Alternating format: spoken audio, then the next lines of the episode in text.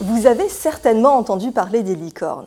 Ce sont des startups non cotées en bourse et valorisées à plus d'un milliard de dollars comme Backmarket, Conto, Doctolib ou encore Lydia pour les françaises. Le président Macron en a fait un objectif dans ses deux mandats. Cela a d'abord été 25 licornes à l'horizon 2025, objectif atteint avec 3 ans d'avance, puis 100 licornes avec le plan France 2030. Les licornes se caractérisent par de l'hypercroissance, du blitzscaling si vous préférez. Elles opèrent des levées de fonds à tour de bras tout en n'ayant souvent pas atteint leur seuil de rentabilité. Leur devise est croître ou mourir. C'est une stratégie qui peut être pertinente lorsqu'on est dans un contexte de winner takes all, le gagnant prend tout. Mais c'est loin d'être le contexte dominant. Cette injonction à l'hypercroissance, non seulement n'est pas adaptée à la majorité des entreprises, mais elle peut surtout se révéler très néfaste.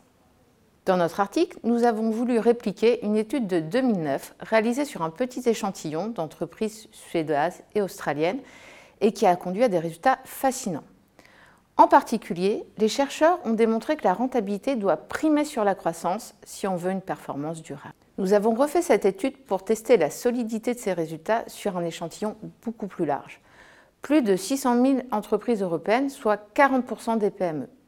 Et on a observé les trajectoires de croissance et de rentabilité de ces entreprises sur 8 ans au lieu de 3 et en utilisant des variables alternatives et des techniques statistiques plus.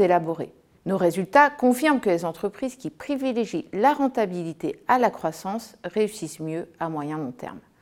Plus précisément, les entreprises qui privilégient la rentabilité à la croissance ont 2,5 fois plus de chances à moyen long terme d'être hautement performantes, au sens de fortement rentables et en forte croissance. Inversement, les entreprises qui privilégient la croissance à la rentabilité ont 2,56 fois plus de chances d'être sous-performantes, avec à la fois une faible rentabilité et une faible croissance. Ces conclusions ont des implications en termes de politique publique pour le soutien et l'accompagnement des PME. Il est important de s'assurer de la rentabilité des entreprises avant de les encourager à croître pour atteindre une croissance soutenable, c'est-à-dire une croissance à long terme et résiliente plutôt qu'une performance en trompe-l'œil.